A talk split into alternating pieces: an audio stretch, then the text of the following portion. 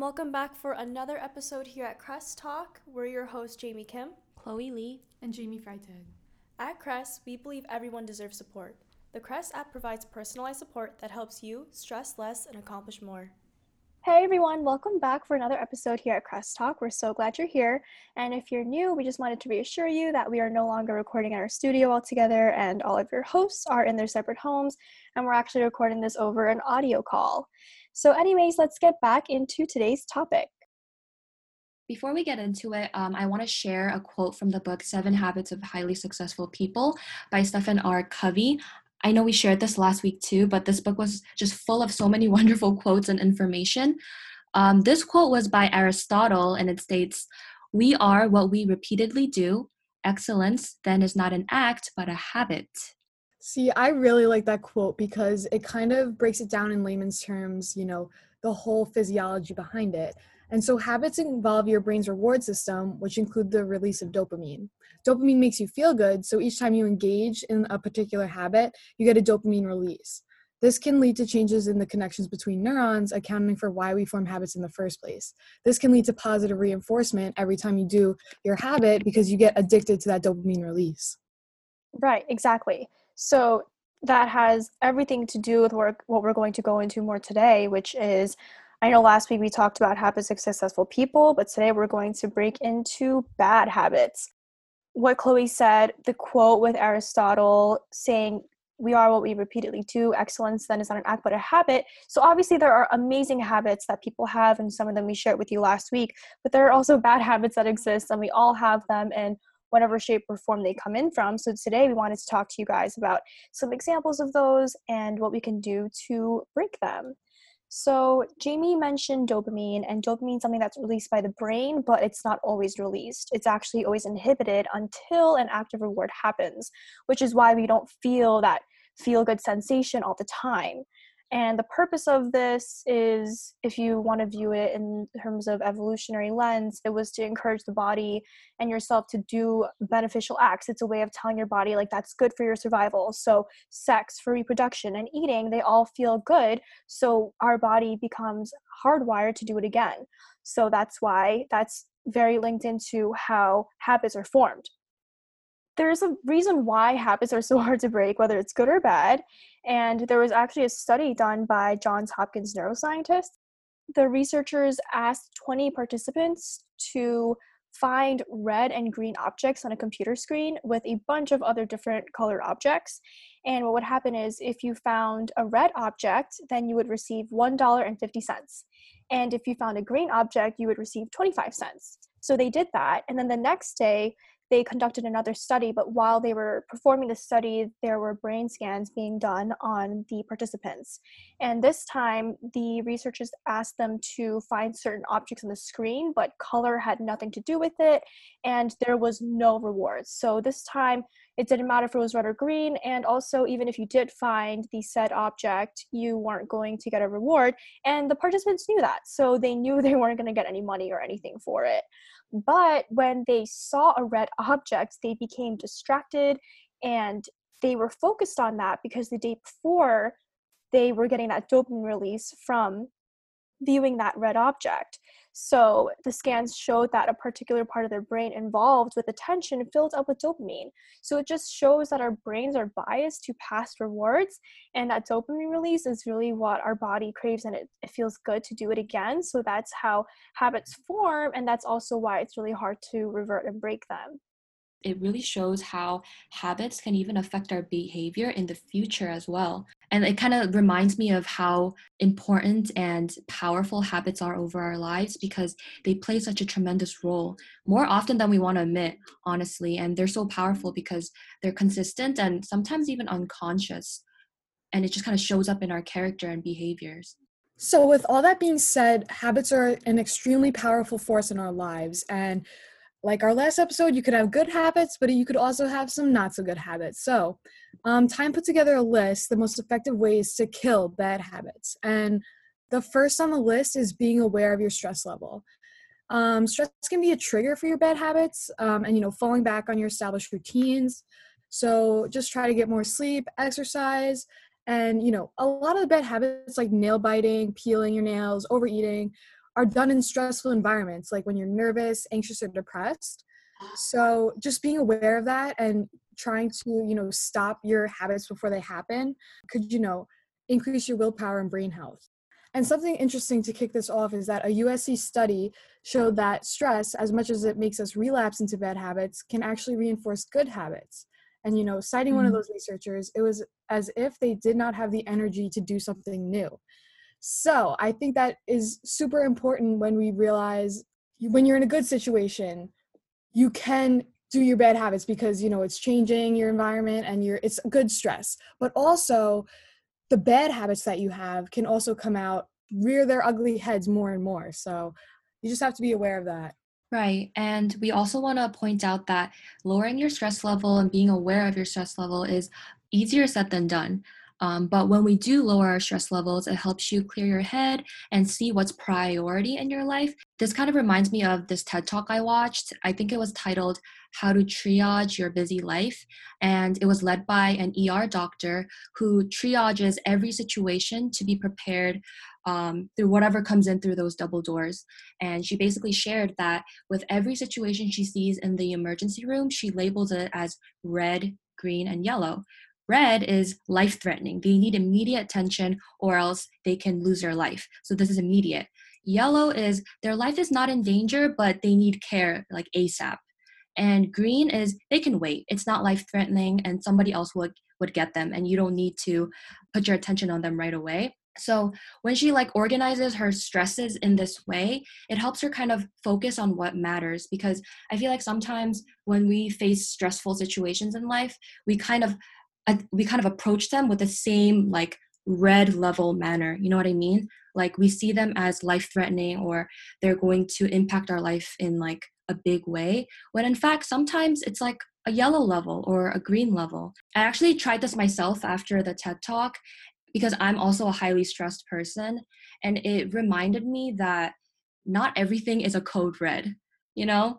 Like right. when i do when i don't do so well on a quiz or uh, when I embarrass myself in front of like a coworker, that's not going to like threaten my life.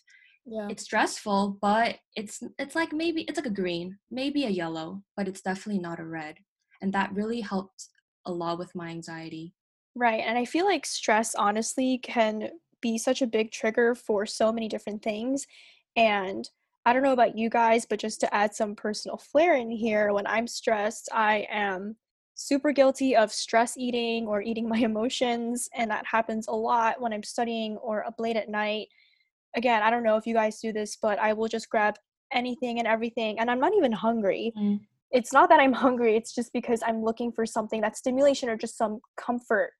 A lot of people do find comfort in food and that is what i do especially junk and that is because i'm in a stressful environment. Again like if i received a bad grade then i'm like ugh like what am i going to do? And i just resort right. to doing nothing. And it kind of it really does backfire. Stress can really make it backfire. You would think that if you're you know stressed with a bad grade that you would go study more and be more motivated but that's not what happens a lot of the times. And when i let myself feel so low and i just feel like i just got punched in the gut then it kind of just snowballs from there. So I guess one of my own stress habits is definitely eating my feelings. Whenever me and Jamie are stressed out before tests, um, we will have like a huge expensive feast. And it's funny because the quote that we always say is, what are we celebrating you know it's, always, it's always before the test before we like get a good grade or bad grade mm-hmm. in my case but um yeah so i can definitely back her up on that because and even you know when we don't go all out it's still like oh you know i want something sweet. That's another like great quote from, ice cream. from stress jamies is you know getting like junk food after dinner and like just going back to the library and like having our little snack which i mean in in excess it's bad which i guess we are always stressed so it is excess but um like every night yeah. So just, but you know what? We're aware of it. And so, you know, the next day we'll go to the gym together and work, work off the previous night's meal or something. So, oh my God. Yeah. No, yeah. Actually, the most famous quote is, You're ready for dessert? Like after every meal, it's like lunch, even breakfast and dinner. we're like dessert jane dessert and we'll just get up and go back to the eating hall and just look at cookies and cakes and brownies Man. definitely ice cream a lot of the times at night so i feel like you, we've never had a meal together that didn't involve dessert after Mhm. and we'd always say jane you always have another stomach for dessert so we encourage each other in that way so um but yeah But you know what, guys? Like, that's a good thing. I feel like, in a way, that's almost stress relieving. You know what I mean? Like getting ice cream, like when you're stressed and stuff like that. It's like a little break. And like, we want to emphasize that these things are okay. You're allowed to take breaks, you're allowed to enjoy good food, but everything in moderation. Yeah, that's true because I feel like also a big reason is obviously if you've been listening for a while now, you know, we're all pretty active. We all like to exercise and I feel like a big thing for me too is I enjoy when me and Jamie go to get something, I enjoy the walk that is Mm. incorporated with it, like just getting out of my seat and Break, using yeah. my legs for once a day like we i just enjoy just being able to leave where i'm studying you know just getting out of that space the library the desk that i've been sitting at for hours and hours so i feel like that's also a big thing that comes and sometimes our form of break sometimes me and jane will just go for a walk like around campus and come back and that for me is enough to just release some of my steam Yeah, and like once in a while, we need that retreat from a stressful environment. We need to physically get out of that space for us to be like relieved and not be there and not think about those things. So I think, you know, taking that walk, even if it's like small things, it's so important. right And what goes in part with that is knowing your cues. So we know that our cue is studying in the library. For your cue, it might be, you know, having a bad day at work or something. And to sum it all up, is habits have three main parts a cue, a routine, and a reward. So for in our situation, our cue is, you know, a big test coming up. And our routine is Mm. study, study, study, and then eat junk food, eat junk food, eat junk food. And the reward is like, I guess, you know, obviously the dopamine release you get when you eat fattening stuff. So your cue, if you're, you know, you're a smoker, could be having a smoke break at work. Or if you're a nail biter, um, your cue could be doing homework or deep thinking or just, you know, overall, you know, not being there in the present moment. If you're an overeater, you can go to your favorite restaurant. That could be your cue to, you know, overeat and order more than you should. Alcoholics, passing by your favorite bar, um, that could be your cue. So, all in all, it's knowing the triggers and knowing to avoid them. Another habit that I have is nail biting. So, kind of when I think no one's looking at me, or honestly, sometimes I, I do it because they're too long, I'm more likely to bite them.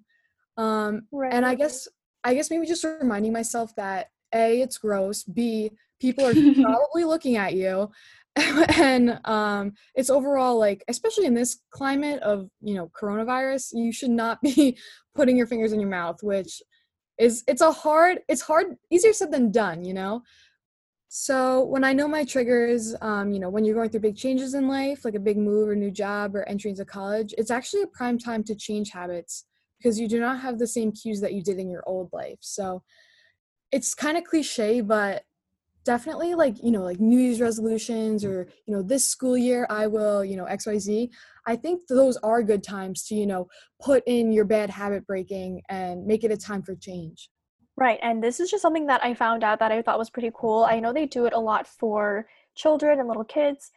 For nail biting specifically, have you guys heard of that polish that they put on their nails? So if you do nail biting, it tastes horrible, and it Mhm. kind of just it's kind of like a slap on the wrist, like don't do that.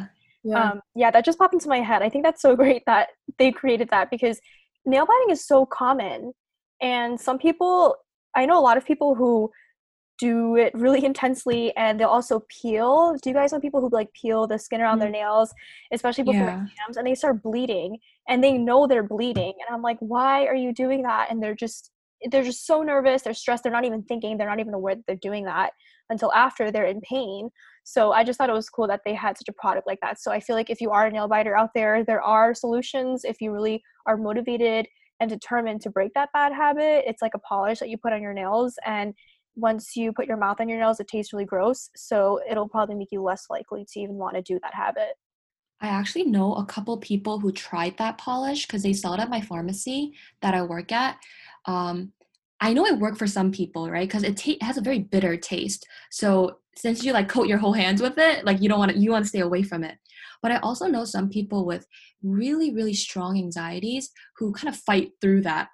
You know, like it doesn't even work for them. And I actually did ask, um, like, why, why do you like peel your nails? Like, why do you like, like peel your hands? And I guess like the anxiety level kind of, they feel kind of like a relief from it this is what my friend told me and this is only one story but it, it's kind of like a distraction from what they're going through and just something for them to do like physically when their mind is so cluttered.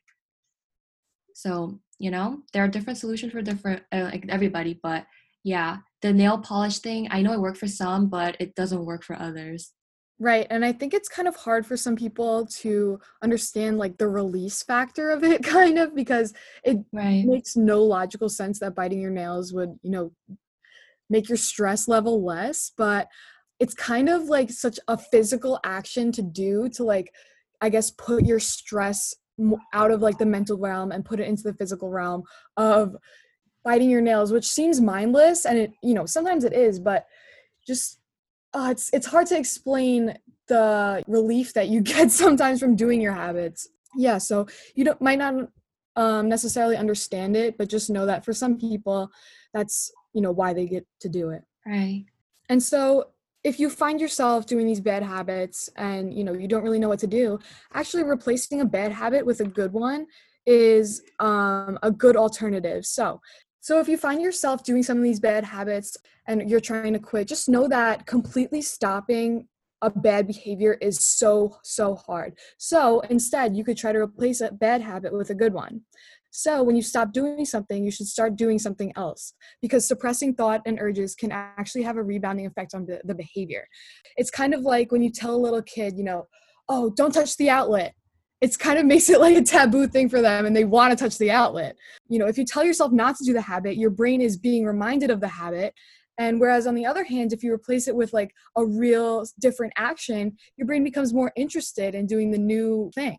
The way that I think about it, I don't know if this is relatable to you all, but let's say nail biting or peeling your skin that's painful and it's not good for you no. and so you're trying to get rid of it right so i like to think of it as you're just trying to dig it out dig it out of your life your heart your mind and once you dig it out though i feel like there's still a hole left in there right. and it's really hard you just got to find something else to replace it and this is not mm-hmm. kind of like it's not even like a quote unquote easy way out it's just something that i feel like everyone should do because when you get rid of something bad why not like why not replace it with a good one it's always good to have good habits to find something else to channel your energy through so another way to release your stress and anxiety. So yeah i like to think of it as okay you got rid of it but now there's this gaping hole. So what can you fill that hole with? What else can you replace in your life to improve how you handle situations or how you feel about certain things? And yeah that's just that's just how i like to look at it I think for me, instead of focusing so hard on suppressing this bad habit and worrying about not doing the habit, kind of shifting that attention to something that is good for me, something that will benefit me, is very crucial.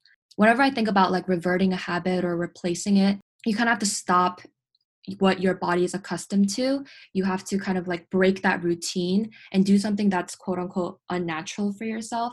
And that's really hard. So, kind of transitioning into a different habit or action is a very good idea and very practical.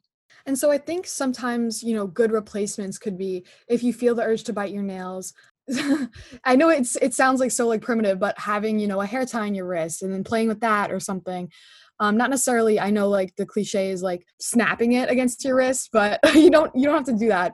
As long as you get your hands busy with something else like i know that i have like this like fitbit watch that i just love like swiping the screen. It's so like it's so dumb but um it definitely can like take your mind off of your urge to bite your nails or you know do whatever your bad habit is. And in the you know the maybe the more serious habits like addiction or you know other kind of compulsive things there are always you know outlets of people that are going through what you're going through and they can definitely have some more insight as to what they replace their uh, desires with um, to you know Yeah. help better them get get away from that habit Yeah, and we also want to give everyone a reminder that this phase of breaking the habit and like replacing and transitioning is not forever, but it's very temporary. It might be like a couple months, it might even take a couple years, but it's temporary. So I just want to encourage everyone to continue and keep going to reshape this bad habit and eventually turn it into a good one. For me, when I was I mean, I still kind of do, but I used to have a really, really bad social media addiction where I was just constantly scrolling. I remember this one time I looked at my, you know, the averaged hours, like the time that I spent on my lap on my phone. They kind of mm-hmm. give you like an average time at the end of the weekend. It was like eight hours. And I just thought to myself, wow, I have an actual addiction to my phone. And I was just on Instagram. So I decided to every time I wanted to go on my phone and scroll through Instagram, decided to pick up a book or go through my school notes because that was just so much better for me and it was actually helping me become a better person. And of course, in the beginning, it was so hard because it's so much easier to pick up your phone and look at things that are like pleasing to your eye than to look at things that are like hard, like schoolwork, education.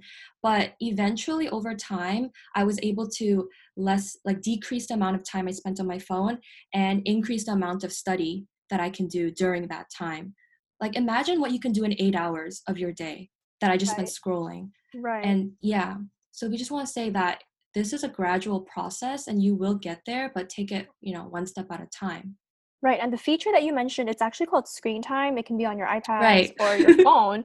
And I had the same exact reaction. I feel like sometimes you just need to see it as hard data to realize how much time you're spending on your phone.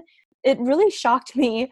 And what I like about that feature though is after I realized that and I was obviously speechless and I try to decrease and be more mindful, it actually will tell you like, "Oh, you're an hour below average." So it's also kind of encouraging and it shows that you can do it. And uh, it's just crazy how minutes add up. And especially not even the phone, but Instagram or any social media, my finger just goes for it like muscle memory. And I don't even know why I'm there. Sometimes it's like as soon as I open up my phone, that's what I do, or I'll check my email. I just think it's something that I realized I watch a lot of videos on you know like morning routines of celebrities or influencers or anyone like these people that I look up to and a lot of them say that as soon as they wake up they try not to touch their phone for 30 minutes and I thought that was such a good idea like just to start your day without having to look at your phone and I've been trying to do that and it's extremely difficult and no I did not succeed at all but it's crazy to see how people are starting to see that the start of your day can be so much more I don't know, I feel like it was more refreshing for me. Even if I was able to last 10 minutes, I just felt like it was good not to have my eyes burning through watching a screen all the time. Well, you guys are better people than me because when that feature came out on, I guess, like an update or something, um, I thought it was cool for the first couple days, and then I completely turned it off on my phone because it was just so horrible. So now for me, it's like out of sight, out of mind, um, which I'm realizing is bad because apparently you guys have that on your phone. Um, but yeah, I think it was more just like the realization, like, oh my goodness, I'm spending hours and hours a day. And then it gives you the breakdown, which is the worst. yeah. And like the breakdown is like, you know, oh my god, like an hour on Sudoku or something. And you're like, I could have Sudoku. and you just get so frustrated with yourself. But you know what? Now that I'm now that I'm a little bit older, I think um, I can really do some introspection and turn it back on. So yeah. this is kind of like a random fact, but like when you look at your pinky, sometimes there's like a dent. I think I saw this on like Facebook or something, and it's because you hold your phone for so long that there's like almost a permanent dent in your pinky. Right. Hmm. Yeah, I just it just amazed it just like amazed me because I was like, wow, like it physically shaped my bone because I was holding my phone this way for so long. No, I actually do stare at that daily. Yeah. Um, I watch I watch my skin just like sink in, but it's stays it's there. really yeah, it's really a mark. It's just the weight of like how you hold your phone. And I don't know why. Like I don't. It's not like I do anything to stop it. I'll just stare at it. I'd be like, oh wow, and then go back to what I'm doing. But with the with my addiction to social media. I don't even really enjoy like being on it, but again, muscle memory. So what I do, I don't know if you guys have ever tried to get rid of this habit, but for me, I actually hide the app itself, whatever it is, Facebook, Instagram, Twitter, and I'll just put it into a folder so it's not visually accessible. So that it's like a like like I don't really see it, so I can't really reach for it because then nothing's there. And B, it's kind of more work for me to like dig through a random folder to find it. And that also shows that I really didn't have to go on in that moment. Yeah. I was only going on because it was Mhm. there, it was right in front of me, and I just took the bait. So removing it like out of sight, out of mind, like Jamie said, that has actually really helped me. I did that and it didn't work for me because I kept going back on it. So I did the next thing. I set a screen time for each app. You can actually put like a limit, like two hours a day on each app. So I did that, but I ended up ignoring it and doing like five more minutes, five more minutes, five more minutes. And that didn't work either. But right now, what I'm trying to do is I put all those apps into one folder and I put it kind of on the next page where it's like blank.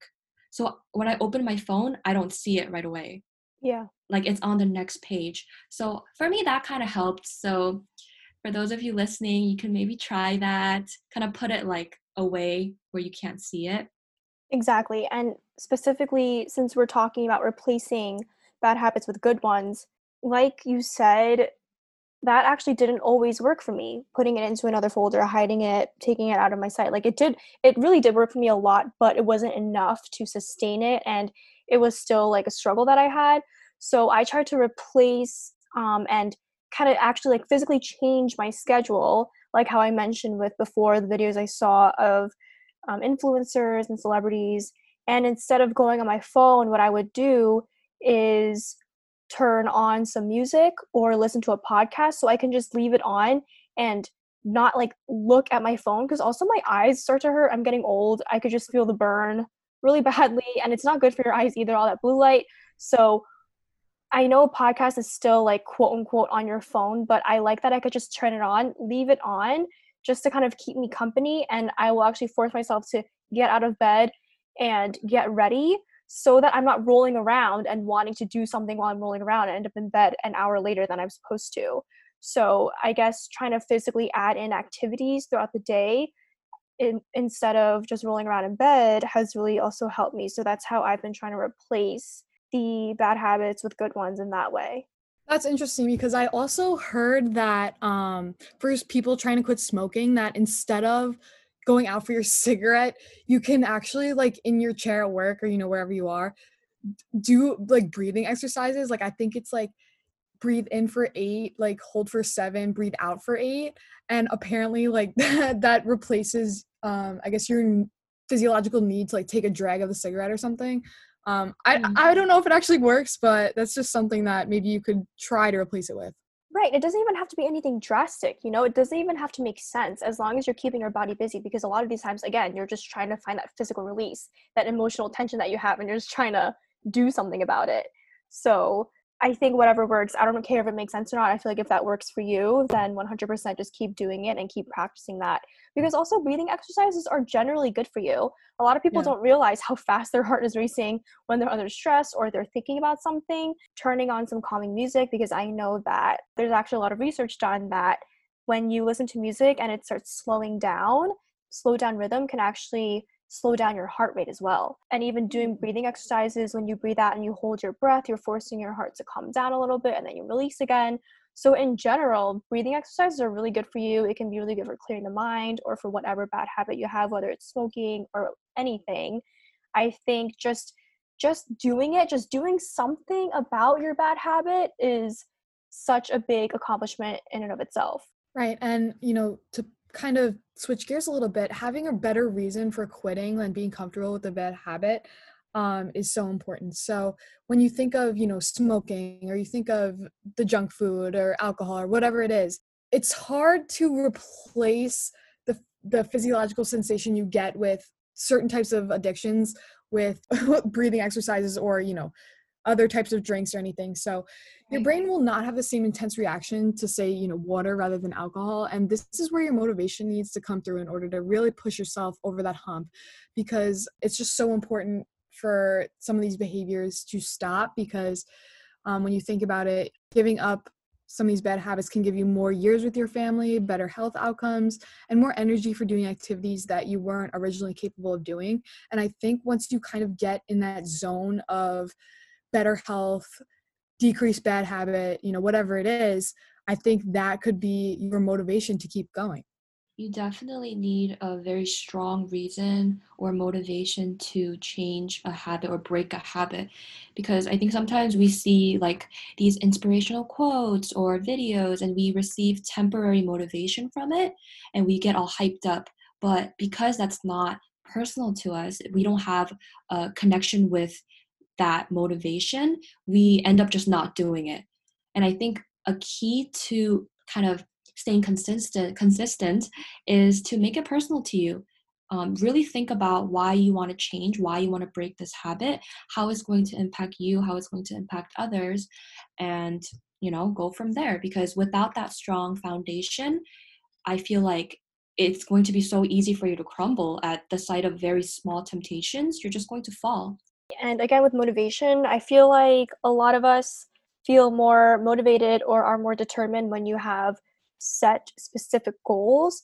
And I think that's a big part in recovering or finding healing from something or trying to break a bad habit to have really tangible goals. You don't want to set unrealistic goals because that can actually backfire and actually become very discouraging in a way. So it can be small things. Like today, instead of eating chips, I'll eat fruit. Or instead of going out today and eating McDonald's, I'll cook for myself at home. And that could just be for one meal of that day just one step at a time. I feel like it also when you fe- when you know that you've accomplished a small goal that makes you feel good no matter how small it is. Like that's for me too. Sometimes when i accomplish doing the laundry or folding all of it i feel good about myself i'm like yes at least i got that done it's something that you can physically check off your list so i think setting goals but not only goals realistic and small specific goals i think that's a really good way to encourage yourself especially when times get hard and be like, well, look, I did, it can add up. I did all these 10 things this week, it could be five. And because like habits are personal to you, I feel like it just has much more value. Right. And I think in setting goals, it's definitely important to, you know, imagining yourself doing that bad habit, what caused it, what your trigger was, and what you think it will take to break that habit. And something I just thought of, I can't believe I haven't brought this up before, it's caffeine. so for me, it's kind of like a knee jerk reaction. Like, I know every day after this class that I'll go to Dunkin' Donuts and get a large iced coffee. Why? Um, I'm not really considering what I'm putting into my body, caffeine wise, and also like sugar wise.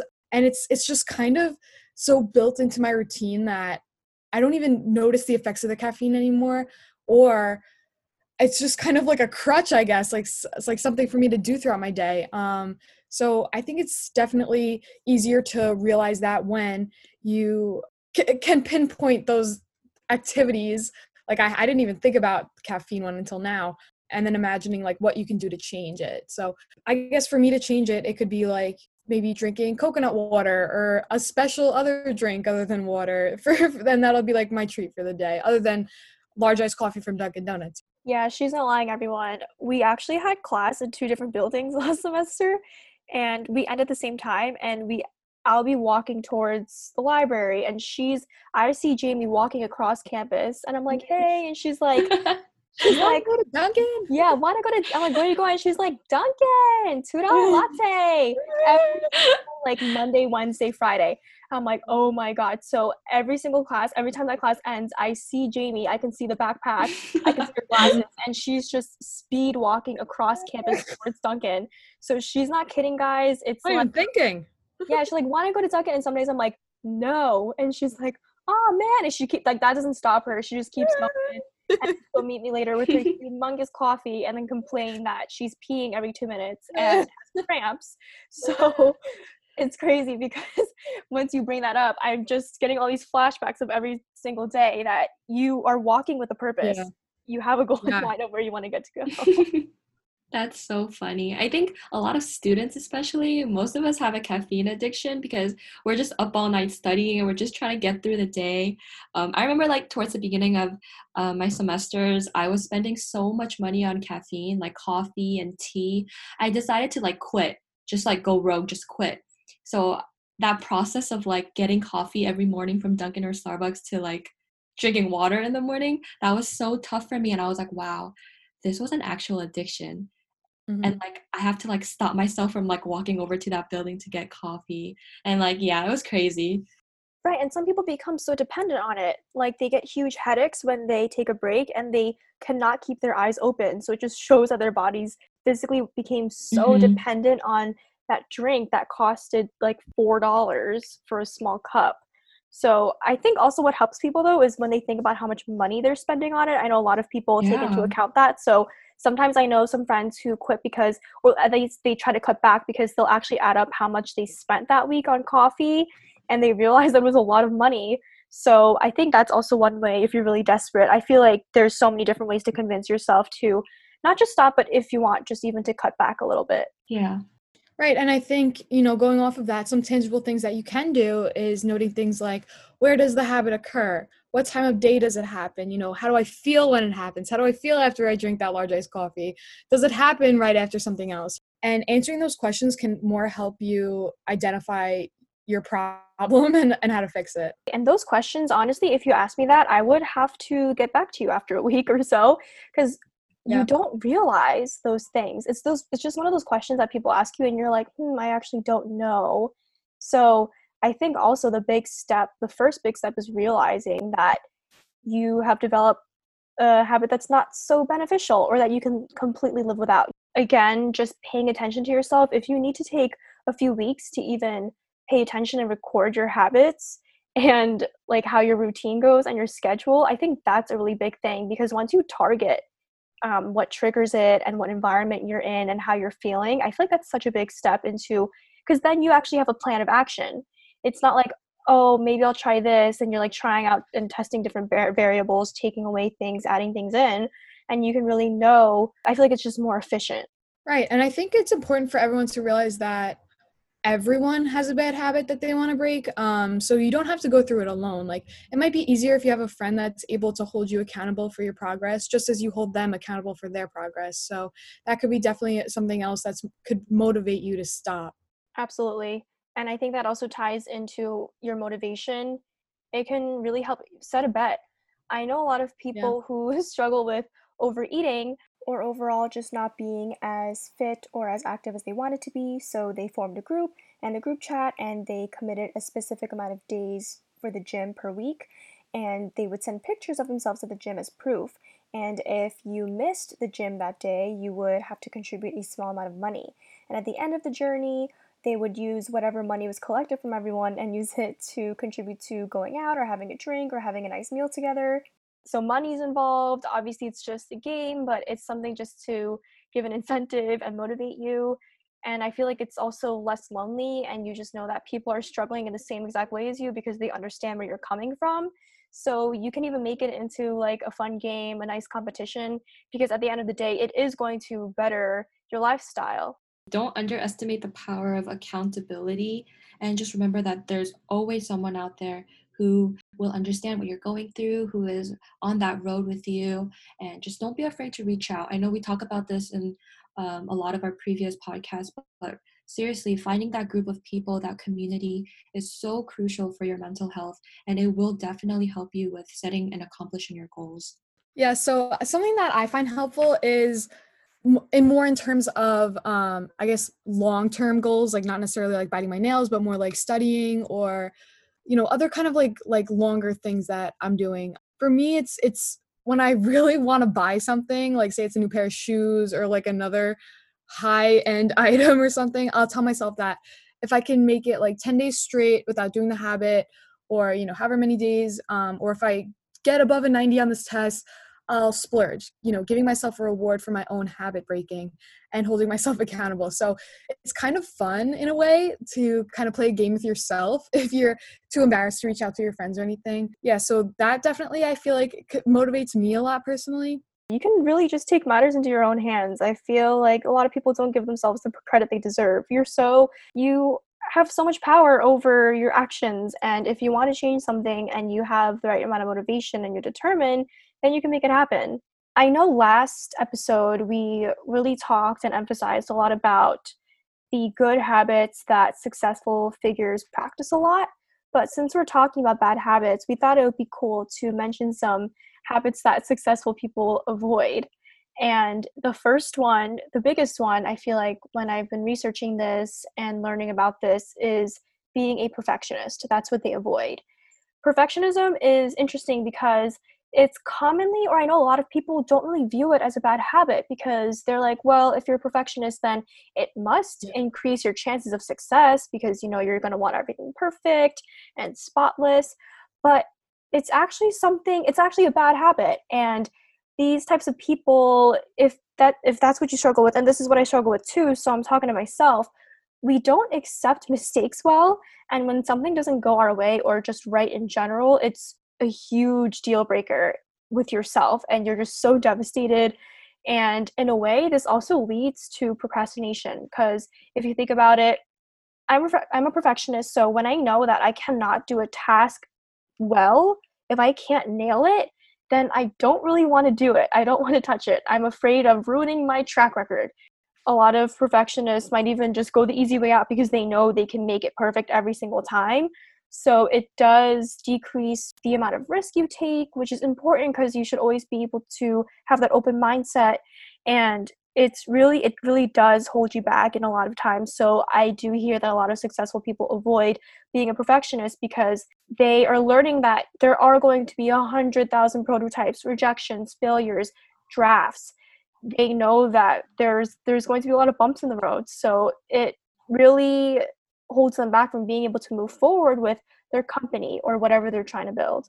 I think these days, especially you know in this generation when everybody's so busy, always wanting to produce, produce, produce, being a perfectionist is often seen in a good light because it can, you know, it can mean that you're hardworking. But true perfectionism is actually the fear of doing something badly. First drafts, do overs, getting rejected, like those should become normal. I'm kind of cringing talking about this because I remember um, on uh, like my first ever like professional interview when I was in high school, they asked me, "What is your biggest weakness?" And me thinking that they wanted to hear this, I was like, "Oh, you know, I'm a perfectionist. I'm so hard on myself." Like now looking back, like I I wish I did not say that because it really is like a serious thing. Um, I don't necessarily struggle with it now, but I should have just been honest with them and like said, you know, whatever I felt in the moment but you know to kind of hold up perfectionism as like the best bad habit to have is wrong you know? I feel like it takes away from the fact that success comes with a lot of failure at first and sometimes right. things get worse before they get better. Being a perfectionist myself it's really frustrating and it's also really exhausting emotionally and physically. Like sometimes i just get so tired because i'm so hung up on one thing and then you forget that there's a hundred other things you have to worry about. So it can mm. also take away from being able to multitask and being able to i think this is also why i get so stressed when i have so many things on my plate because i want to be able to attack every single thing like in my own way perfectly delicately but i can't all the time. So that's also why i put off a lot of things like going to the gym i'm like no i can't i have to perfect this first.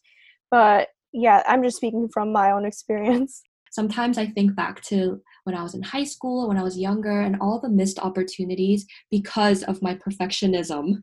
You know, like, why didn't I try out? Why didn't I try out again? Like, why didn't I go for that role? Or why didn't I share that with my teachers?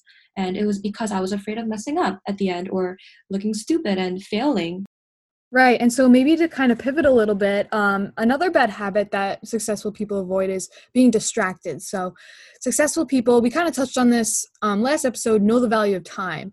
So, mm-hmm. you know, not getting distracted with unhelpful things and, you know, being in the moment, doing what your uh, present task is, and, you know, not worrying about what you're going to eat for dinner, other unhelpful things that, that not necessarily need your attention in the moment. I feel like when we think of distraction, we think of our phones. Yeah. Um, emails, text messages, social media. What I personally do, like this is a huge one too. I've studied with everyone here before. You know me. Sometimes I will sit and just stare at my phone and go through that and waste time. What I actually do is I put my phone on airplane mode. I know you could do do not disturb, but for some reason I just don't even want it to physically come to my phone. I don't know. I just think it's Wow. easier for me. Um, Yeah. Like I don't even want to see it pop up. I don't want to see my phone light up. So I'll just do airplane mode. It might seem extreme, but that's definitely a measure that I'm willing to take when I'm studying or doing something important. I think a lot of this has to do with self discipline too, because we have to learn to um, focus and stay focused for a specific period of time. This applies to me when I'm like studying, and it's something that I had to really like force myself to do. Every time my mind wandered, every time I wanted to get up, I had to remind myself, like, do not get distracted. Let's do this for another 30 minutes before you can go and get a snack or something. And that took a lot of self discipline. Right. And to be completely honest with everyone here, um, I am also guilty of getting really frustrated with myself. And sometimes, do you guys ever reach a limit where you're on your phone and you feel like you're just going to burst and you're like, this is so bad, enough is enough? Yeah. What I do, like, Yeah. I've really taken my phone like several times and I just like chuck it across the room. Wherever it lands, it lands. Like, that's not my issue. It gets there when it gets there. And I just get so mad. I just, I don't throw it like for the anger part of it, but I just throw it to get it mm. physically away from me. Or I'll even put it in a different room or like a different floor of my house. And God knows I'm too lazy to get that. And Jamie, I really like what you said about the notifications thing because 99.9% of the time it is complete crap like that just will take you know your mind off of what your current task is unless it's my mom it's probably nothing and it's probably something that could wait until i'm done with my task and so you're a strong person for putting it on airplane mode but i'm definitely a big advocate for do not disturb when you're trying to get stuff done Yeah, successful people really know the value of time and they know what's important and they're not going to let anything get in the way of getting there, which is such a strong quality and so essential for success. And so like even chucking your phone across the room, uh, if that works for you, do it. And you know, do whatever it takes so that you get the task done. Yeah, I'm definitely just the weird one here. I don't know why I do that. And I don't know why I put it on airplane No. mode. Like, yeah, that's a little excessive. I don't know. It's just I don't know. I don't know why I do that. But anyways, to move on, um, another thing that we just touched upon that successful people avoid is not keeping goals for yourself, and they make things happen. That's obviously how they got to where they are. They didn't just you know let the river flow.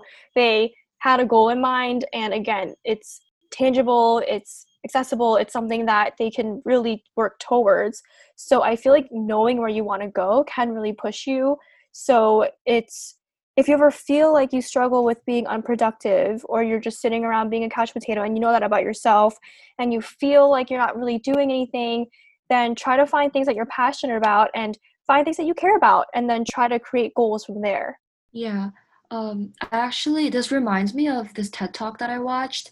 It was um it was titled like keep goals to yourself or something and it was basically about like keeping goals to yourself after you expose those goals, you know what you want, keep them to yourself because he was saying the speaker was talking about how if you broadcast your plans, it can actually be counterproductive because it's like a psycho it's like a psychology thing, but people will applaud you for your goals, whatever that is. And for some reason, we it kind of satisfies us and we feel like that's enough. And so he kind of mentioned this study with a bunch of psychologists, and they call this uh, social reality, where like the mind is kind of tricked into the feeling that whatever your goal was, it's done because people already satisfied you. Like their reaction made you feel like you already did it. So you're less motivated to do the actual work, which I thought was like fascinating, but I can see that happening. Right. And it kind of brings me to the point like your vibe attracts your tribe. I love I love saying that because sometimes you can be spending time with wrong people that you know will applaud not necessarily the wrong people but just people that applaud you for your goals and you know not necessarily your accomplishments that you've done before and you know successful people surround themselves with intelligent and mindful people because they know that they can learn from them and have a lot of things in common so i think you know when you put it into into the world that you know i want to become a pa and i'm doing xyz to do it it's kind of like tricking your brain into maybe believing that you've already done it. That's just in my Mhm. case. And sometimes you kind of need people to be like, all right, Jane, like slow down. Like, you know, you're still, you didn't even start your didactic year yet, or, you know, you didn't even take your first PA exam, you know? So it's, it's nice to surround yourself with people that can bring out your best attributes and, you know, staying away from the people that can bring out your worst. Right. Like that um, that statement, your vibe attracts your tribe, you can kind of see it in like society too. When you see someone, you can kind of get a feel of what who that person is and what kind of stuff they like by their friends, like who they choose to hang out with. And this is because when we're in like a social circle, we kind of feed off each other's energy. For example, if your goal is to I don't know, like work out and be healthier, then you should be surrounding yourself with people who like working out too, who like eating healthy too. If you're constantly with people who are like going out to eat junk food at midnight, going, you know, not exercising, um, constantly craving sugar, you're not, it's going to be very difficult for you to achieve that goal. And you know, kind of switching gears a bit from this is um, another habit of being a reactive person. So uh, we kind of talked about this last time. Um, you know, proactive people versus reactive people. Reactive people are affected by their physical environment. So, kind of like if it's a nice day outside, I feel good, I feel productive and everything. Whereas proactive people, you know, carry their own weather. So, rain or shine, they're the, they have the same productivity. Doesn't make a difference because they're value driven. So, you know if your values are to produce good quality work then it isn't a function of the you know whether the weather is contributing to it or not or your boss is contributing it to, or not or your coworkers you know whatever um so i think it's better to be a really like a proactive person and you know maintaining your same values throughout whatever situation you're in Yeah, and this whole thing about being a proactive person or a reactive person is from the book Seven Habits of Highly Successful People by Stephen R. Covey. We love this book. And I just thought it was so interesting about how reactive people allow the outside environment to control you and kind of determine how you're going to feel for the rest of your day while proactive people don't let that happen you know you can you are in control of your own emotions so that it's not like an outside thing, but it's really like an inside thing. Also, reactive people are affected by social environment. And this is when people, if someone treats you well, you feel well. And when they treat you like not well, then you become defensive or protective. You know what I mean? Like sometimes my day, I have to be honest, is affected by what other people say to me. Like if I have a rude customer at work or um, I had a bad experience with a classmate in school, it sometimes affects my entire day. And this is something that I'm constantly working on. But this book is helping me see that if you're a proactive person, you have you don't do that as much you know you don't let what that person said to you affect you because you know the truth Right. And I feel like I never I feel like I knew I didn't know that there was a label for this type of behavior because this is what I do a lot as well. So I guess I am a reactive person and that's something that definitely I should work on in the future. I really do let my environment or whatnot really take over me. If it's raining and it's cloudy, I'm already done for the day. Like I'm tired, I'm yawning more than usual, and I'm just exhausted having to walk on campus with the rain and I never bring an umbrella because I guess I love testing my luck. But all that stuff just gets to me and I just I know for a fact that on those days I'm not as motivated and it even happens in the Mhm. classroom. Sometimes I'm able to grasp topics so easily and others not. Like that's an everyday thing and that's normal. But on days where the material is harder or I, or I just can't really understand it as quickly, that also ruins my day. Like it's the little things and I never knew that there was such a term to describe this type of behavior, you know? So I guess it's kind of cool to see that it does exist and it's not just me. And I feel like it's way more common than I thought. Yeah. When I read this book, it made me think about all those days that I blamed my bad mood on the weather. I remember when I was in high school, like choosing colleges to go to, I stayed away from the places with cloudy weather because I was like, you know what, if I go to these places, I'm going to be constantly moody, I'm going to be constantly sad and depressed. And now that I think about it, maybe it wasn't the weather, but it was more of like an internal issue. It was like me you know me being a reactive person rather than a being a proactive person And it's definitely easier said than done. And that's also, Yeah. just, I feel like it's another great journey that everyone can take to just self reflect and inspect yourself and inspect your behaviors and your patterns and your moodiness if you have mood swings or not because sometimes i go through that and i don't even realize what kind of environment is causing that for me so i think it's just i think it's a really beneficial thing for everyone just to check themselves for Definitely. And I think, you know, the people that are affected by the weather, their social environment can be pessimistic and, you know, dwelling on their failures when their social environment isn't necessarily the best. Um, so successful people don't have to necessarily dwell on the negative. They can seek different solutions to the roadblocks that they're having and make the best out of the situation. So, you know, this is not to say that you're not allowed to have a bad day or you can't let a rainy day affect you once in a while, you know? It's pretty much just overall in general having your values stay the same and you know being optimistic no matter what not dwelling on your failures looking forward to your day ahead and thinking about your accomplishments that you have done and you know just keeping a, an overall good mindset is is definitely a good thing to do. Right and this makes me think about something that jamie knows i struggle with a lot which is in terms of dwelling on failures whenever we get something wrong on an exam that I shouldn't have gotten wrong or I was just being an idiot and I wasn't thinking straight. And it's so hard to not dwell on that. It's so hard not to beat yourself up and be like, you could have gotten this question if you were just thinking straight, thinking clearly, if you just remember this fact that you know you memorized.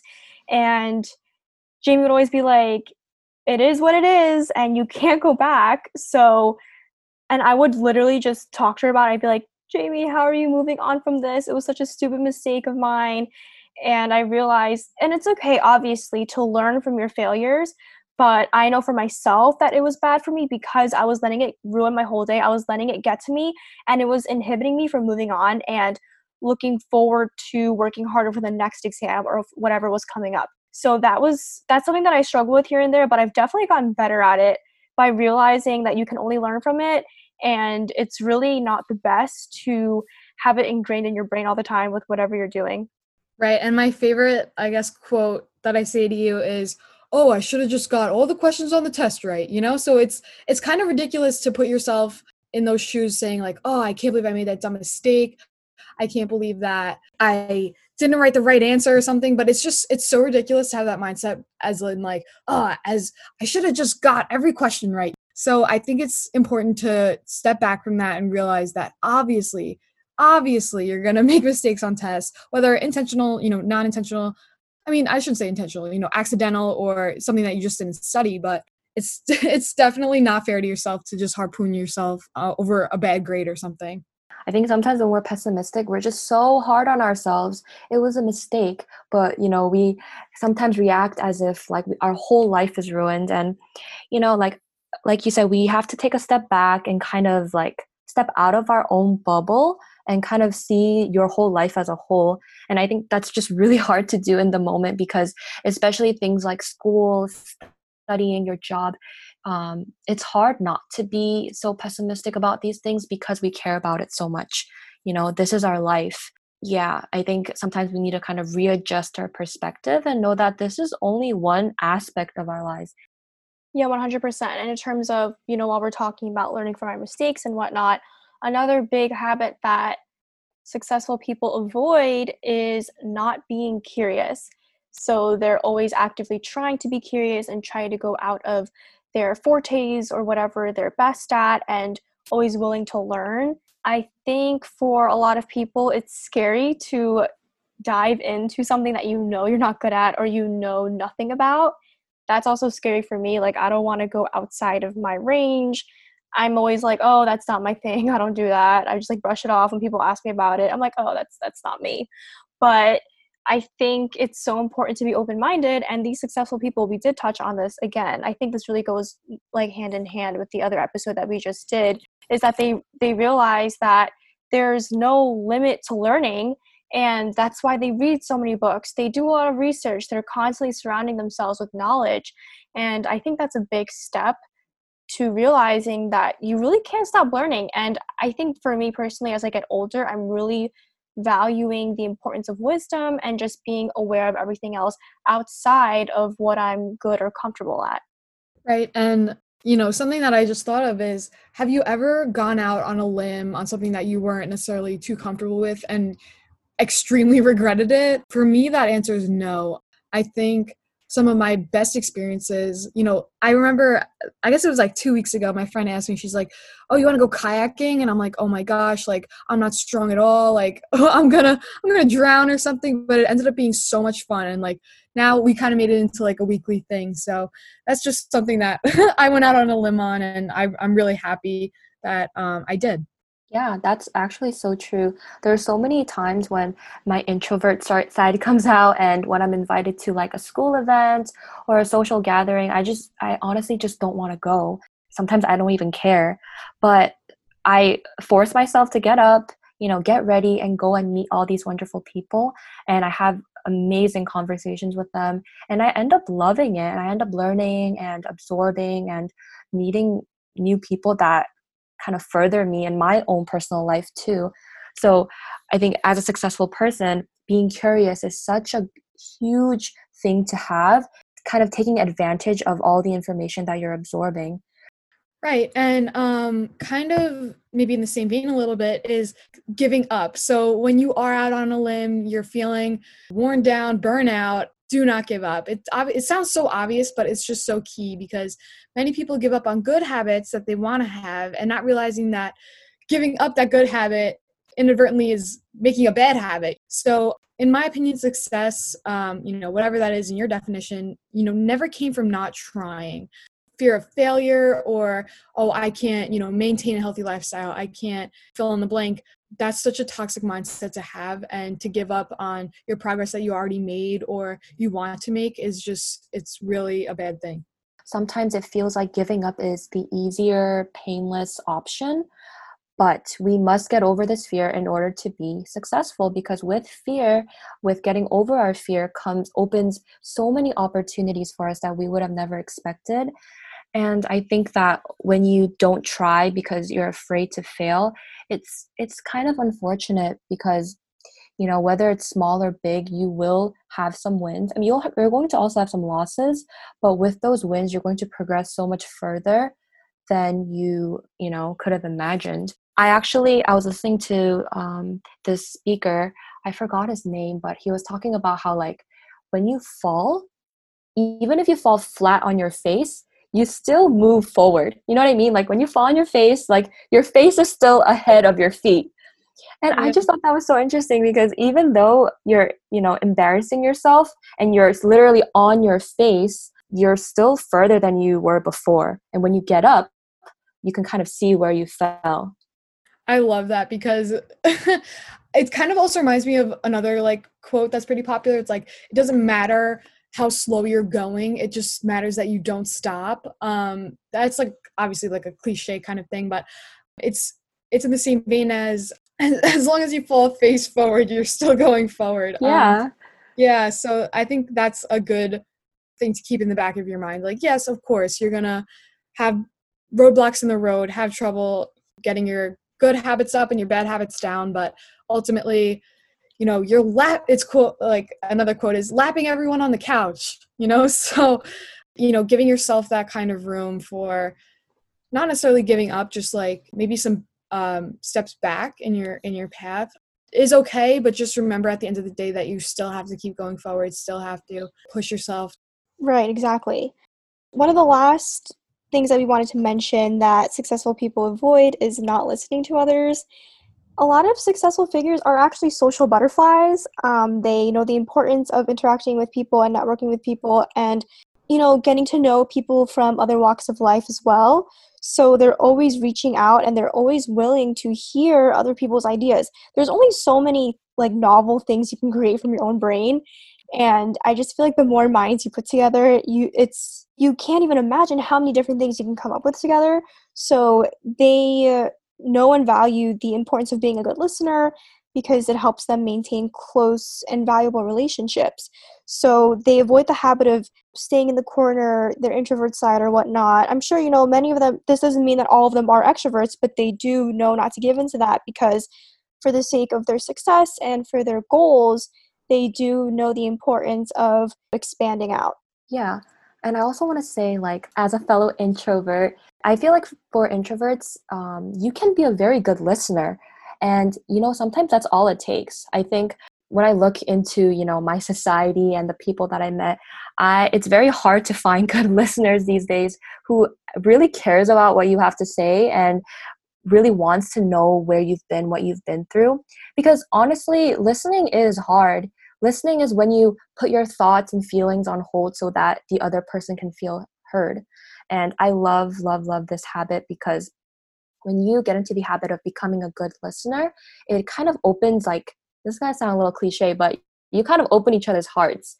And I think this is so important and so very rare these days to find a good listener. It's not just for the other person to speak, but it's also an opportunity for you to learn and absorb. A lot of successful people know how to listen to others in a very humble manner.